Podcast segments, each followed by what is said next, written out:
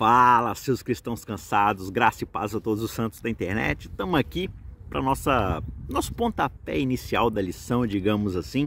Né? Toda semana a gente se reúne aqui no sábado, geralmente entre meio-dia e uma da tarde. Às vezes dá uma atrasadinha, mas é isso aí. Geralmente é esse horário. A gente dá esse pontapé inicial para o estudo da semana, onde a gente levanta aí dois ou três pontos, geralmente três pontos, sobre o tema da lição do nosso guia de estudos. E nessa temporada, nesse trimestre, como a gente costuma chamar a lição, né? A gente está estudando o livro do Gênesis, pegando aí os principais pontos da história do Gênesis, da história da fundação dessa que vai ser a nação do povo de Israel. Então a gente tem ali a história dos patriarcas que vão fundar o povo que vai se iniciar lá no Êxodo, né? E a gente chega à nossa décima lição, ao nosso décimo episódio, que é Jacó traço Israel. Jacó nessa transição para se tornar Israel, a nação de Israel. Então, a lição dessa semana, ela descreve a vitória da fé de Jacó quando ele lutou com Deus e abrange também a reconciliação de Jacó com Isaú, seu irmão, e também alguns incidentes lamentáveis ali no meio da família da fé, tá certo? Então, a gente vai tratar desses pontos aí no decorrer desse, desse vídeo.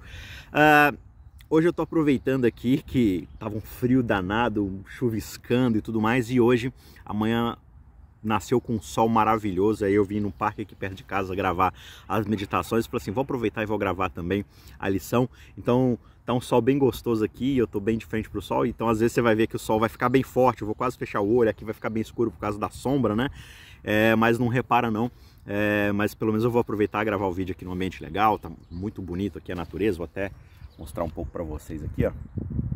Um parque bem bonito. Aqui na Irlanda, olha só que maravilha. Solzinho, aqui na Irlanda é bem raro de aparecer um solzinho desse, então tem que aproveitar enquanto é tempo. Deixa eu reajustar a câmera aqui. Beleza. Isso aí.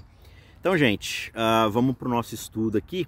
Lembrando, se você puder, compartilhe esse vídeo com as pessoas, clique no joinha, se você ainda não é inscrito no nosso canal, se inscreva e aí a gente vai para o nosso guia de estudos aqui enquanto eu tomo minha vitamina D da semana, tá certo? O nosso verso para a gente memorizar, o verso central do nosso estudo, está lá em Gênesis 32, verso 36 e diz: Seu nome não será mais Jacó, Deus no caso aqui, ou o anjo do Senhor falando para Jacó, seu nome não será mais Jacó, será Israel, pois você lutou com Deus e com os homens e prevaleceu. Beleza? Então a gente tem três pontos aqui principais para poder levantar em relação a esse estudo. E o primeiro deles é que a luta de Jacó, a luta que Jacó travou com Deus, também será a nossa luta. O que isso significa? Você vai lembrar lá da história, né, que Jacó, no meio da madrugada, ele saiu para poder se encontrar com Deus, para poder orar. Ele estava muito aflito em relação ao encontro que ele teria com seu irmão, né, quem ele tinha enganado lá atrás. E aí, no meio dessa noite, no meio dessa madrugada, ele acaba se encontrando com um certo homem, um homem misterioso, e ele luta com esse homem o tempo todo ali, aquela angústia, aquela briga e tudo mais. E essa luta que Jacó experimentou, embora ela tenha sido física, ela representa também uma questão espiritual muito forte, né? Você pode acompanhar essa história lá em Gênesis 32, 24 a 26. Vamos dar uma lida aqui, ó, 24. Jacó ficou sozinho e um homem lutava com ele até o romper do dia. Vendo este que não podia com Jacó, tocou-lhe na articulação da coxa, de modo que a junta da coxa de Jacó se deslocou na luta com aquele homem. Então o homem disse: Deixe-me ir, pois já rompeu o dia. E Jacó respondeu: Eu não deixarei você ir enquanto você não me abençoar. Então o que a gente tem aqui é um cenário bem interessante, né? De repente, Jacó sentiu essa mão forte sendo imposta sobre ele.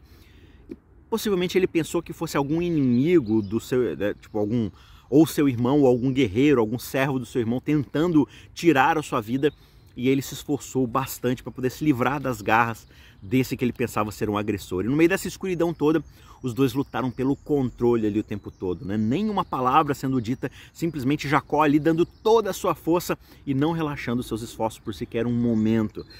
E a gente percebe ali que enquanto ele lutava desse jeito pela sua vida, ele começou a ter alguns sentimentos de culpa pressionando a sua alma, né? Os seus pecados, as falhas, os enganos que ele cometeu, tudo começou a aparecer diante dele para afastá-lo de Deus, para ele deixar de confiar em Deus. Né? E é interessante aqui que nessa história, esse que é chamado ou descrito como homem nesse texto aqui do, do Gênesis 32, 24, esse homem que atacou Jacó, a gente entende que é o próprio Cristo. Esse termo, o homem, inclusive com H maiúsculo, é um termo que ele tem conotações muito especiais e várias vezes ele evoca essa presença divina. Você pode conferir isso, por exemplo, lá em Isaías 53, verso 3, né? O próprio Daniel, o profeta Daniel, ele usa esse mesmo termo para se referir ao sacerdote celestial, é, celestial Miguel, lá em Daniel capítulo 10, verso 5, o homem, né? E foi também a palavra que o próprio Josué usou para descrever o comandante do exército do Senhor, o homem. E a gente sabe que esse comandante do exército do Senhor era o próprio Senhor Yahvé, lá em Josué capítulo 5, versos 3 a 15. Então Jacó, de fato, ele estava batalhando com o próprio Cristo. E a gente sabe que todas as vezes que Deus se manifesta ao ser humano, ali na verdade é o próprio Jesus se manifestando, né? Porque Deus o Pai, a sua glória não é manifesta à humanidade, ela é refletida através de Jesus. Quem vê Jesus vê o Pai, né? De fato. Então, sempre no Antigo Testamento, quando Deus se manifesta a alguém, a Moisés, a, a Josué, a, os profetas, é sempre o Senhor Jesus Cristo. E a lição que Jacó teve de aprender aqui foi justamente de ter total desconfiança em si mesmo e submeter-se totalmente e depender totalmente do próprio Deus. E esse teste que ele enfrentou aqui foi um teste, inclusive, muito semelhante àquele que o próprio Abraão, seu avô, sofreu quando foi ordenado que ele sacrificasse Isaac lá no Monte Moriá. Né? Depender completamente de Deus, não depender de si mesmo, não, uh, não depender das suas próprias forças, confiar que Deus tinha o melhor para ele e confiar totalmente nas forças de Deus. E foi aquilo que Jacó fez. Né? Só que aquele erro que tinha levado ao seu pecado, né? Ao pecado de Jacó ali no que? Na...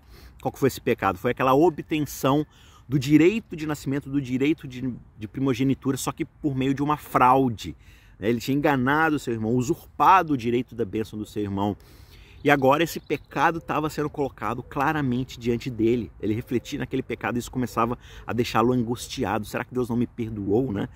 Ele não tinha confiado nas promessas de Deus naquela época, de que Deus iria abençoá-lo, e ele tentou procurar, pelos seus próprios esforços, realizar aquilo que Deus teria realizado no seu próprio tempo, à sua própria maneira.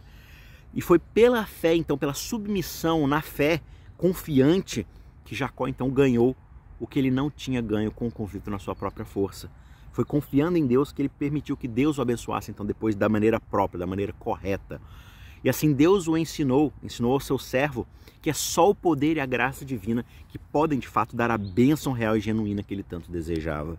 E aí, no meio daquela noite de luta de Jacó, a gente tem uma prefiguração da própria experiência que o povo de Deus no fim dos tempos irá suportar, irá experimentar antes do regresso do Senhor. Né? A gente vai lutar com os nossos próprios pecados, a gente vai ser colocado à prova no sentido de que será que a gente vai tentar resolver a nossa própria justificação, buscar a nossa própria salvação por meios próprios, pela nossa própria força, confiando em nós mesmos, ou a gente vai depositar nas mãos de Deus. Essa angústia de lutar, de saber será que eu fui perdoado, será que eu não fui, é porque muitas vezes a gente está tentando voltar para nós mesmos e buscar em nós mesmos essa justificação, ao invés de descansar e confiar no Senhor, confiar nas forças do Senhor, né? Então a luta de Jacó foi esse tipo de incidente que vai ser que é um precursor, digamos assim, daquilo que mais tarde vai ficar conhecido como a angústia do tempo de Jacó, o tempo da angústia de Jacó. Você tem isso lá em Jeremias 30, 5 a 7, você tem lá isso Apocalipse 3, 19, né? Então, aqueles que vão viver nos últimos dias vão passar por uma experiência muito semelhante a de Jacó. A gente vai sentir os inimigos à nossa volta prontos a nos condenar, a nos destruir. A gente vai sentir esse alarme de desespero se apoderando da gente, porque parece que assim como o Jacó naquela angústia, o próprio Deus está contra nós, está querendo se vingar de nós. Será que a gente é digno de um relacionamento com Deus? Só que é desígnio do próprio Deus despertar em nós a energia adormecida pelo seu Espírito, no seu povo, para que a gente possa olhar para aquele justamente que pode trazer ajuda e salvação para nós, para que a gente possa confiar nas promessas que foram dadas em Cristo justamente para esse tempo, para que elas possam ser vistas na preciosidade que elas possuem, por causa que elas são dadas e prometidas pelo próprio Deus. E com isso a gente pode ganhar uma fé e uma confiança inabalável a nossa fé é provada e se ela está verdadeiramente em Jesus Cristo, ela não pode ser de fato abalada, ela é inabalável de fato, mesmo sendo provada, tá certo?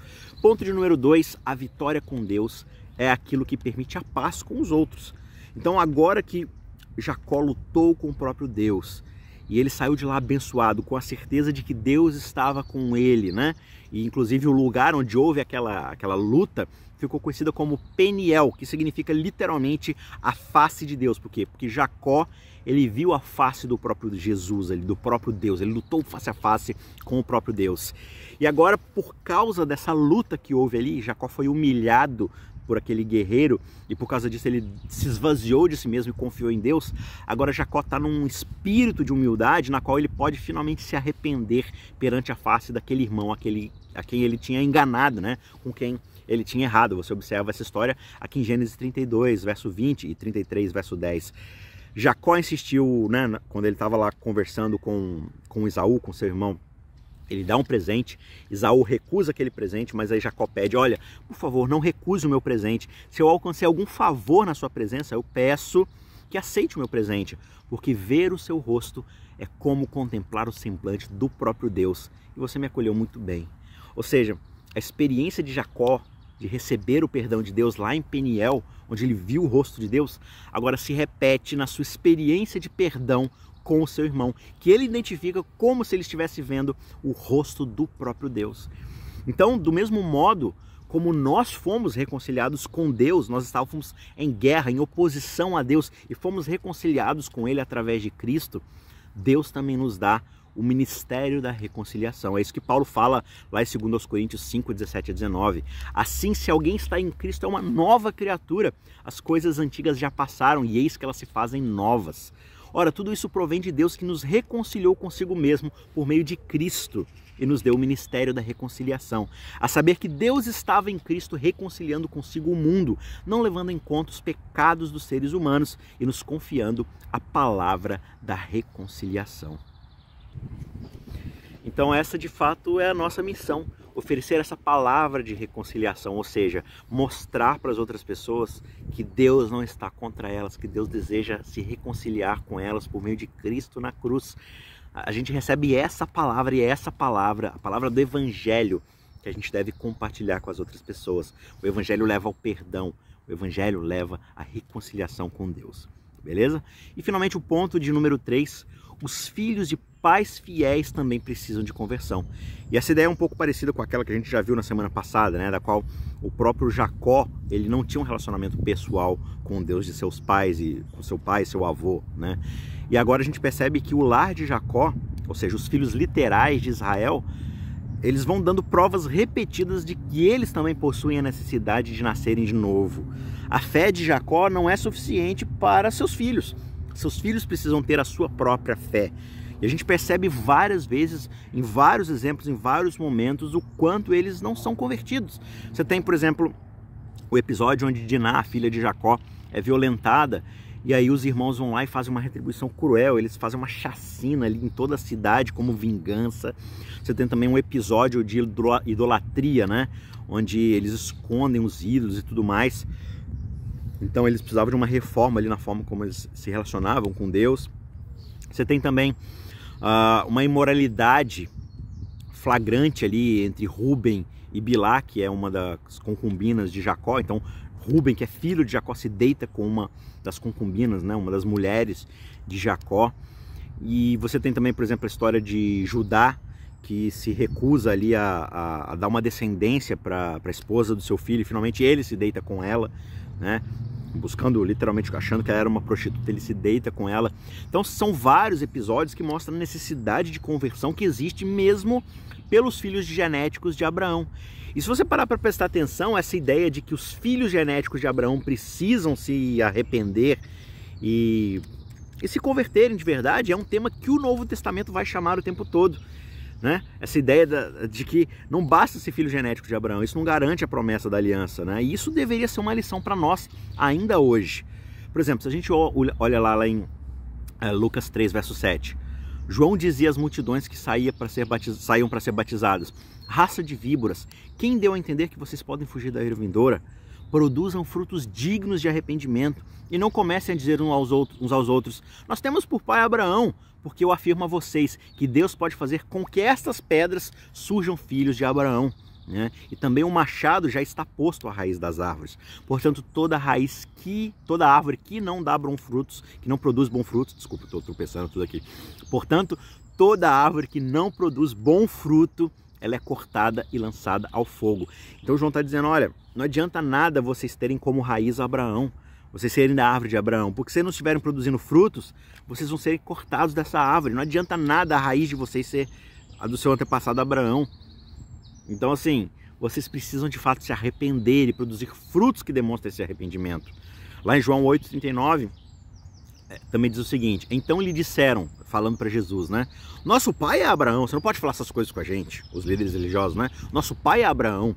E aí Jesus respondeu: Olha, se vocês fossem de fato filhos de Abraão, vocês fariam as mesmas obras que Abraão fez. Só que agora vocês estão fazendo o quê? Vocês estão tentando me matar. A mim, que lhes falei a verdade que eu vi de Deus. E Abraão não fez isso. Então Jesus confronta aqueles líderes religiosos com a apostasia que eles possuíam de querer matar o próprio Deus. Coisa que Abraão não fez. Abraão se submeteu a Deus. Então o que, que adianta você ser filho de Abraão, mas de fato não corresponder com aquilo que a raiz de Abraão deveria produzir de frutos nessa árvore. É o que Paulo vai retomar lá em Romanos 2, 28, por exemplo. Ele diz: o judeu, ou seja, o descendente de Abraão, não é aquele simplesmente no seu exterior, e nem é a circuncisão aquela que é feita somente na carne. Porém, judeu de verdade é aquele interiormente, onde a circuncisão é feita no coração pelo Espírito e não segundo a letra, e cujo louvor não procede de seres humanos, mas procede do próprio Deus. Então o que Paulo está falando é, olha, mesma ideia, não, adianta só você simplesmente nascer, ter o sangue de Abraão, ter o DNA de Abraão.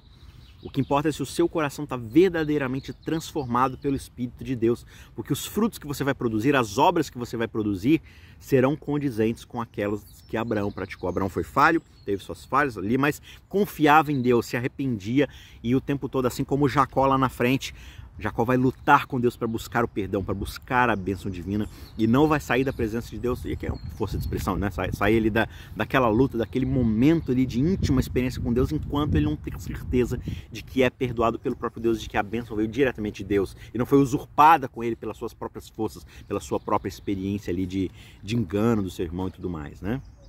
Então, para a gente concluir, a experiência de Jacó, no fim das contas, durante aquela noite de luta e de angústia, representa, no fim das contas, a provação pela qual o povo de Deus deve passar bem imediatamente ali antes da segunda vinda de Cristo.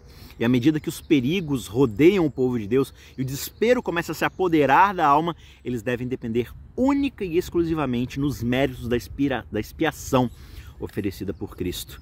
Nós não podemos fazer nada por nós mesmos. E isso ficou claro ali. Jacó, diante de, desse homem misterioso, foi fraco. Ele tomou uma pancadinha na coxa ali e ficou mancando pelo resto da sua vida. Por quê? Porque diante de Deus nós não somos nada. Então, se nós temos essa força à nossa disposição, por que, que a gente tenta resistir? A gente deve se submeter e deixar que Deus utilize a força dele ao nosso favor, para nos justificar, para vencer os inimigos que querem tirar a nossa salvação e nos acusar diante de Deus. Para sairmos lá com a bênção de Deus e a garantia do perdão, para que a gente possa na nossa vida tendo a certeza desse perdão, estender esse mesmo perdão a outros e pregar a palavra do ministério da reconciliação.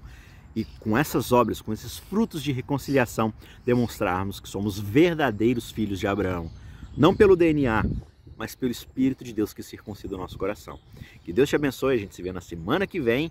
Um forte abraço e não se esqueça de curtir esse vídeo se você puder. E se você ainda não é inscrito no canal, se inscreva também. Um forte abraço, até semana que vem. Tchau, tchau.